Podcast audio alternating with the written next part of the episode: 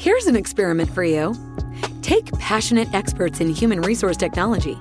Invite cross industry experts from inside and outside HR. Mix in what's happening in people analytics today. Give them the technology to connect. Hit record. Pour their discussions into a beaker. Mix thoroughly.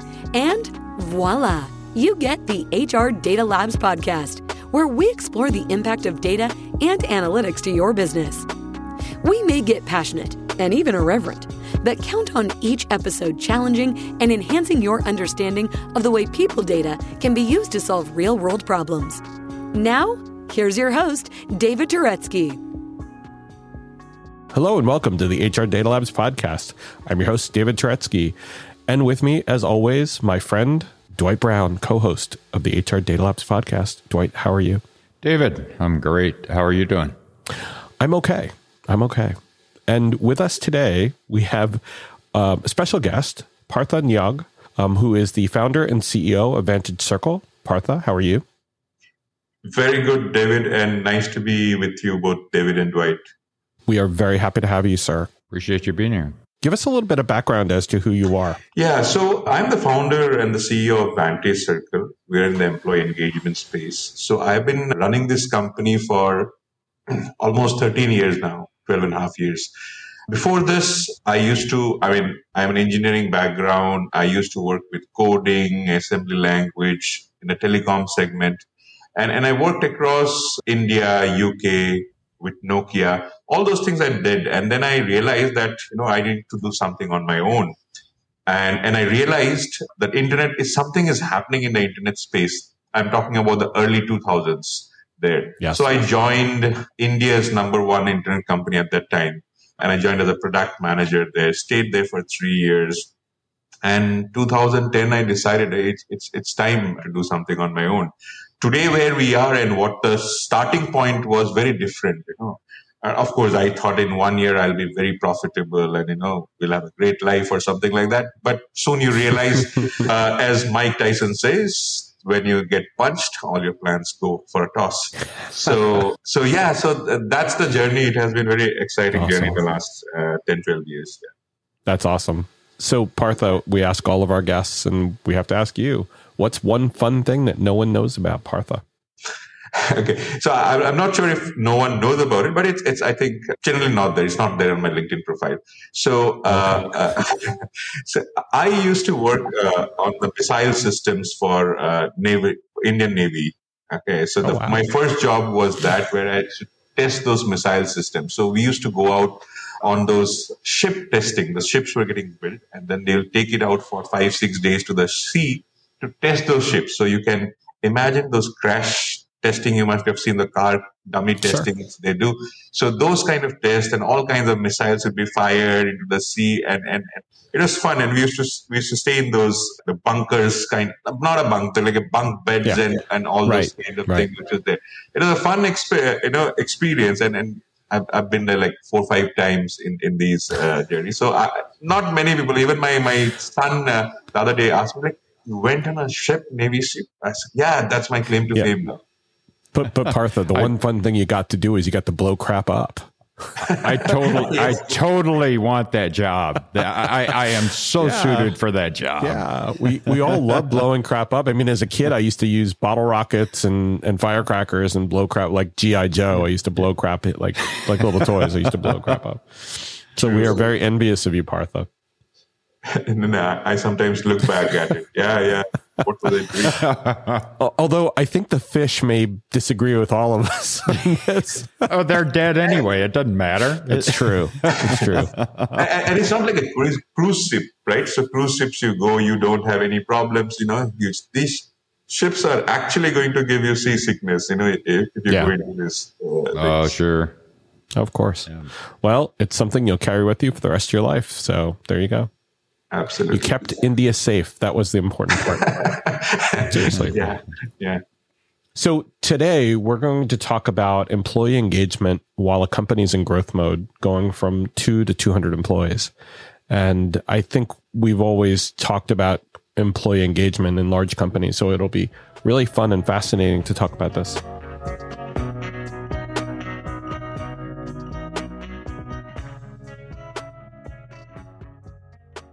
So, Partha, the first question is what is the biggest challenge for a company moving from two to 200 employees? I think the biggest problem is uh, things creep in, okay, before you realize anything. They're like, you change from 10 to 50, 50 to 100, and 100 to 200. So it's slowly all the changes start creeping in. You never know, and, and you have to adapt to the situations, and you never know when is the right time to make this certain policy changes, some certain practice changes there. So you don't know when. Okay, there are no trigger points that on this number I will do something like this. The second is, I think most small companies, you know, the founders or the founding team are, are not experienced in, in the sense that they have been a CEO of a bigger company or, or, or a, a, a, a or a person who has led like huge teams. Okay. So a lot of learning has to be done. You know, you're not always sure what you are doing. You will be questioned and you will have to keep on questioning themselves, yourselves. I mean, so that is very, you know, other challenge. You don't know. Okay. You don't know what the trigger points is. You don't right. know what needs to be done.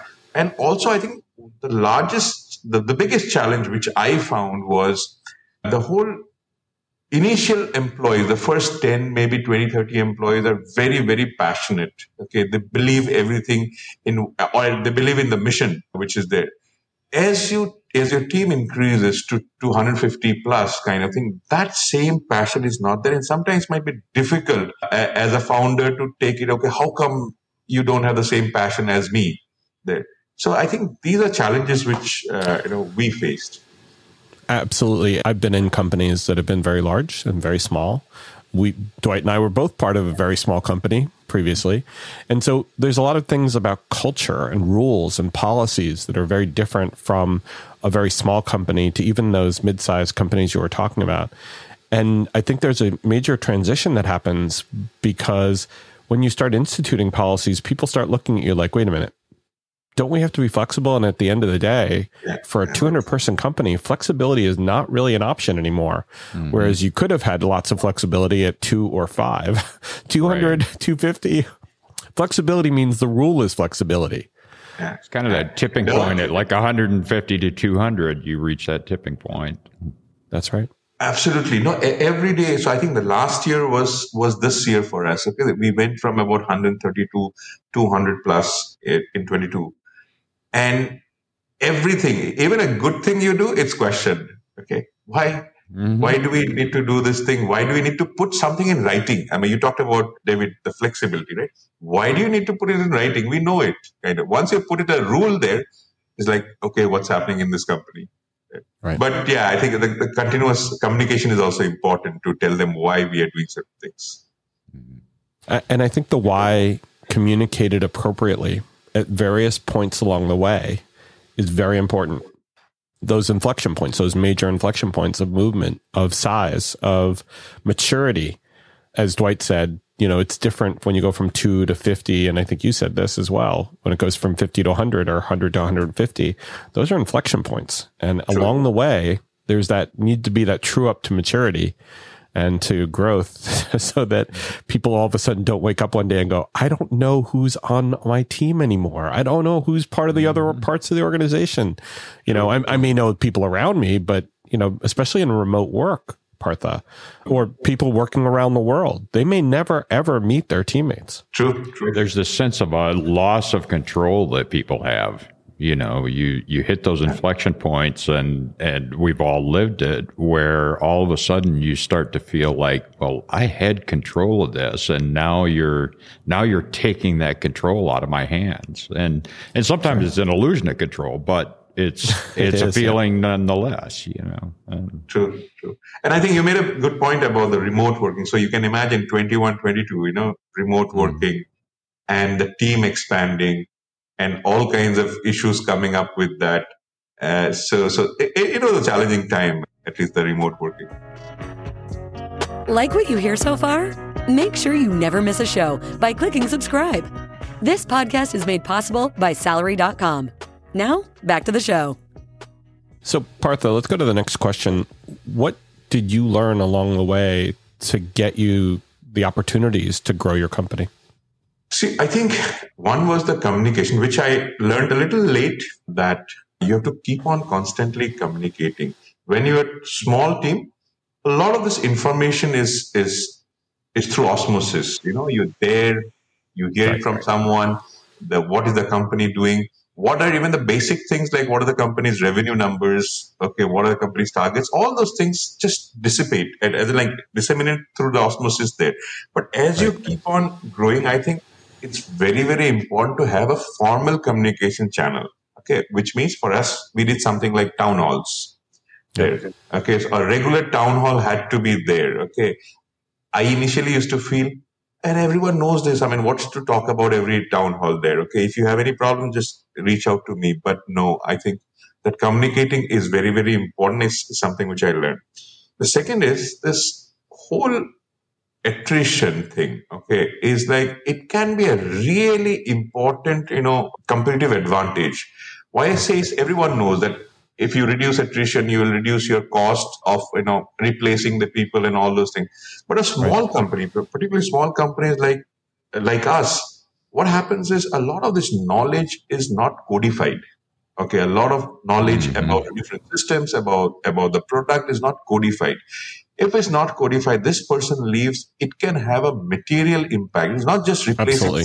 the of right. person. It's, it's going to have a material impact on how you progress. So your products will get delayed. The roadmaps right. will get delayed by three to six months because someone leaves out. Okay. Someone leaves. So I think somehow have to be, the attrition has to be managed and and that is why the engagement has to be there the employee engagement. So we communicate the vision the bigger right. picture all those things we do. And third is i think and the last point here is i think we built up a second rung of leadership. I mean we felt the need. We're still building the second rung of leadership. Someone has to own certain functions okay? I mm-hmm. i always feel that i am better in doing this job compared to this other person i hired. But then there's a balance between efficiency of doing this stuff and and, and overall efficiency of the company. Right. The second rung who takes ownership is very important, and, and we we are developing this team. I am not saying that we have reached that. I mean, we've matured there, but I think that's very important to have that second rung. Well, you have to have succession, right? To your point before about attrition, one of the ways you can combat the loss of key employees is to make sure that there's that bench strength of people who know what's going on, who understand the processes, who have that key knowledge and learning, and it's being shared. I think we often overlook, especially in small companies, the fact that there is that crazy need for a succession plan because I, I, actually think it's more important to have a succession plan for a smaller company than it is right. for a larger because there are fewer opportunities there are and also there's there's there's a more important to your point before there's a more important risk of loss. And therefore you got to backfill because you're not going to keep everybody. You can't. It's it's employment at will mostly around the world.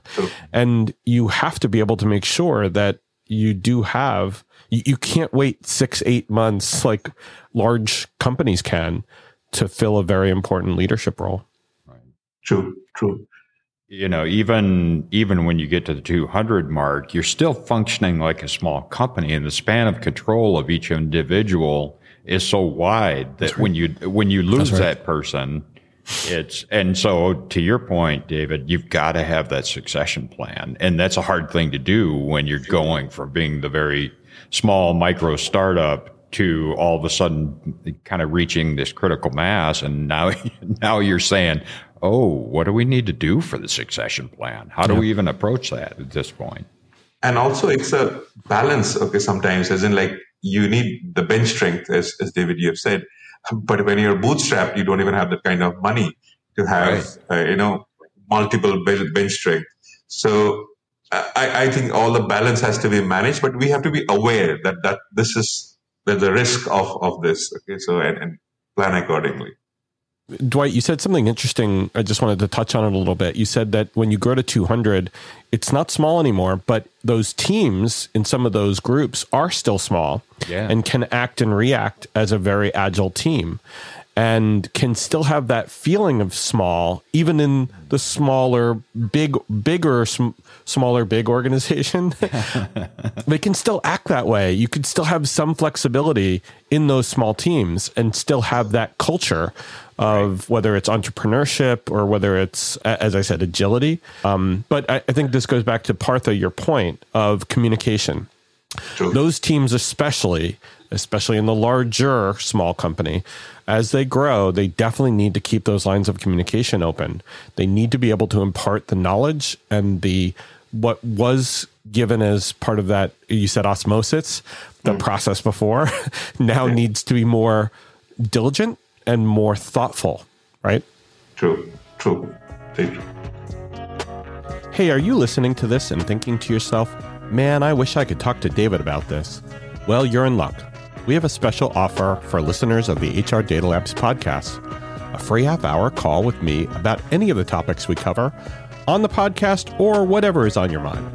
Go to salary.com forward slash HRDL consulting to schedule your free 30 minute call today.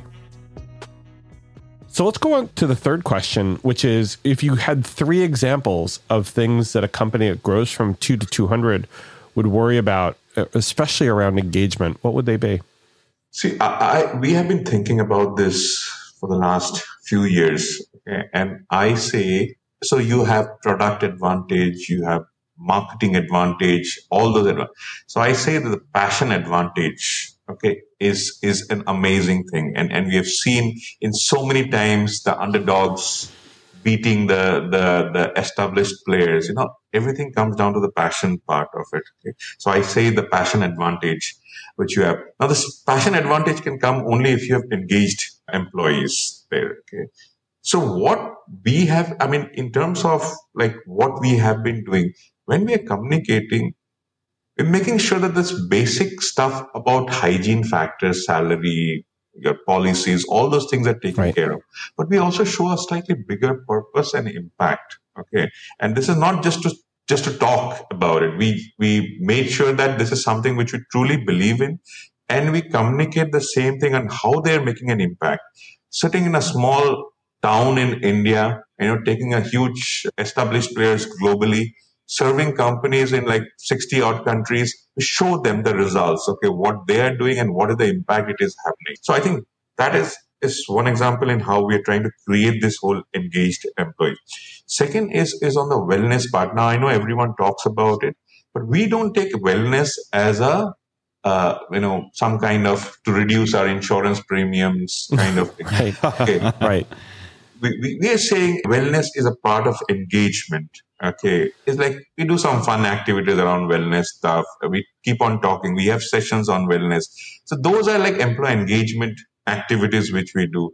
And we don't try to measure, you know, how much every employee has participated and all those things. We say it's an engagement activity, everyone participates, but we keep on nudging those things. So there's a second example. And third is again, we strongly believe that what we do is not rocket science. Okay anyone, eh, if they keep on doing the same stuff for, you know, for three years becomes an expert. So we, we say that don't worry about this. Okay. We don't have mobile development experience. Just keep on doing. And we, I mean, Apple actually took us in the developer conference, okay, for one of our applications, which we had done there. And uh, they found us. We didn't find them kind of thing our, our SEO marketing team, okay, no one had any Google SEO experience there. What did these guys do? They went in 2019 April, we used to do about 4,000 unique visitors to our site. Today we do 2 million unique visitors to our site That's in a month. Right? That's great. So, and wow. these guys had no training, no expertise. Okay. They just kept on doing, kept on doing. In two years' time, you know, two to three years' time, they become it. So we try to instill into this that, okay, you can do really big things okay if you keep on doing this these things again and again and you become an expert on this. I think so these are some of these things which we have seen. The bad examples i mean which you asked about what we didn't do. I think this whole formal communication process we could have started earlier. Building up the second rung of leadership we could have done a little bit earlier okay. I think we're delayed by a couple of years there so the succession planning, which you which you mentioned about, I think we mm-hmm. could, we should have started a little bit earlier on on that. Yeah. Don't be too hard on yourself, Partha. It's really hard to grow a business. it is. There's so many priorities, and you don't know which one. You don't always know which one has to be your priority one. You know, and, and also a lot of the statistics point to the fact that most organizations that are really tiny don't last either. They don't grow. Right. Exactly. Uh, either they don't they don't last because they go out of business or they don't grow they just stay where they are which in many organizations is just fine um, mm-hmm. um, I, I did want to pick up a couple of things you were talking about one about the wellness it was a study published today that was highlighted in the news in Boston that talked about the linkage of mental health and, and work. And that at work, you really need to be mindful, and pun intended, of how you treat your employees because it could be negatively harming your employees' mental health, like creating boundaries, meaning at 10 o'clock at night, you shouldn't be working. Sorry, I had to laugh. Um, or, or literally setting boundaries where people don't check their email after hours which you know we all we all do but but wellness is a very important part of the value proposition of an organization not just because you know the organization provides some kind of benefits around it in some in some countries that's not necessarily true with socialized medicine. But the care about your employees how do you take care of your employees? How do you treat them? And how do you make sure that they are doing what they should do for the rest of their lives not just the 24 minus w equals l but the 24 minus l equals w mm-hmm. And, and companies, even, you know, I would argue that at 200, you're, yes, you're progressing, but at the same time, I think a company of that size is uniquely positioned to be able to add, you know, have that value equation, that wellness value equation for their employees. As you grow bigger and bigger, it becomes more programmatic and it seems more right. like a check the box thing. But you're you're still at 200 uniquely positioned, and and definitely what you say makes sense. That this is a part of employee engagement, and probably one of the key parts of employee yeah. engagement. And I think this is where, the, the, the, being the small company, we also have the flexibility to take care of our employees. I mean, we don't have standard policies. I mean, I have an example where, you know, an employee was struggling to save, you know, a little bit of money because it saves his money. But I'm saying it's actually it's such a small amount of money for the company that hey, uh, we then then then put up a policy saying that hey, we'll just give away this X amount of money if anyone needs it. Okay, no questions asked. It's not a loan, nothing. You need it because it's a very small amount for the company, but it's a huge impact on the employee there. Yeah. And, and that flexibility is there today with us at, at 200. Maybe this flexibility will not be there at 2000. You know? Right, right, right.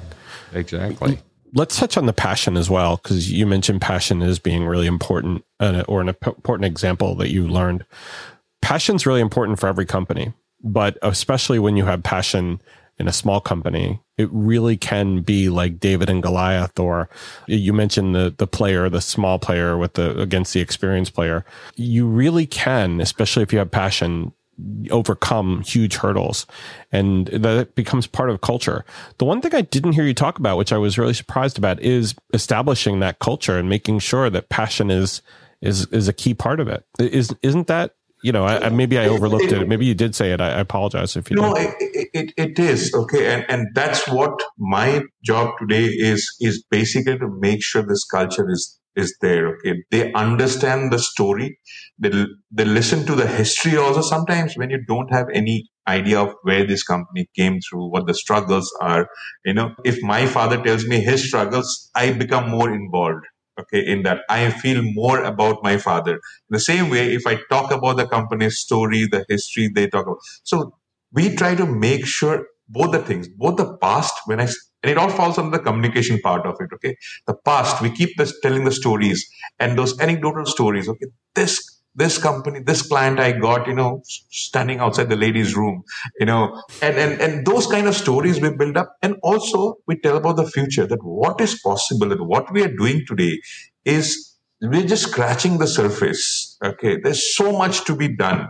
So both these two parts are important to create the passion. And you take this example in any, any of those sports, you know, sports movies and all those things which you see. It's always what is possible kind of thing. Okay. At the point which I mentioned about, we don't need to be an expert. You keep on doing something on a continuous basis, you will become an expert. Okay. Something which might look difficult in two, in the short term. Okay can we be the number one player in two years? No, we can't. Okay. And even if you try to put that uh, goal, it's like a, what is this guy smoking? You know, but, but if you say, can we be the number one in this field in 10 years time? Okay. Then like people start, okay, it's possible. Then of course it's your job to break it down into the smaller milestones. Okay. But it's possible. So we are there in the, for this, uh, for the long term. Okay we want to show the future to them. So that's how you create these passionate employees. Awesome.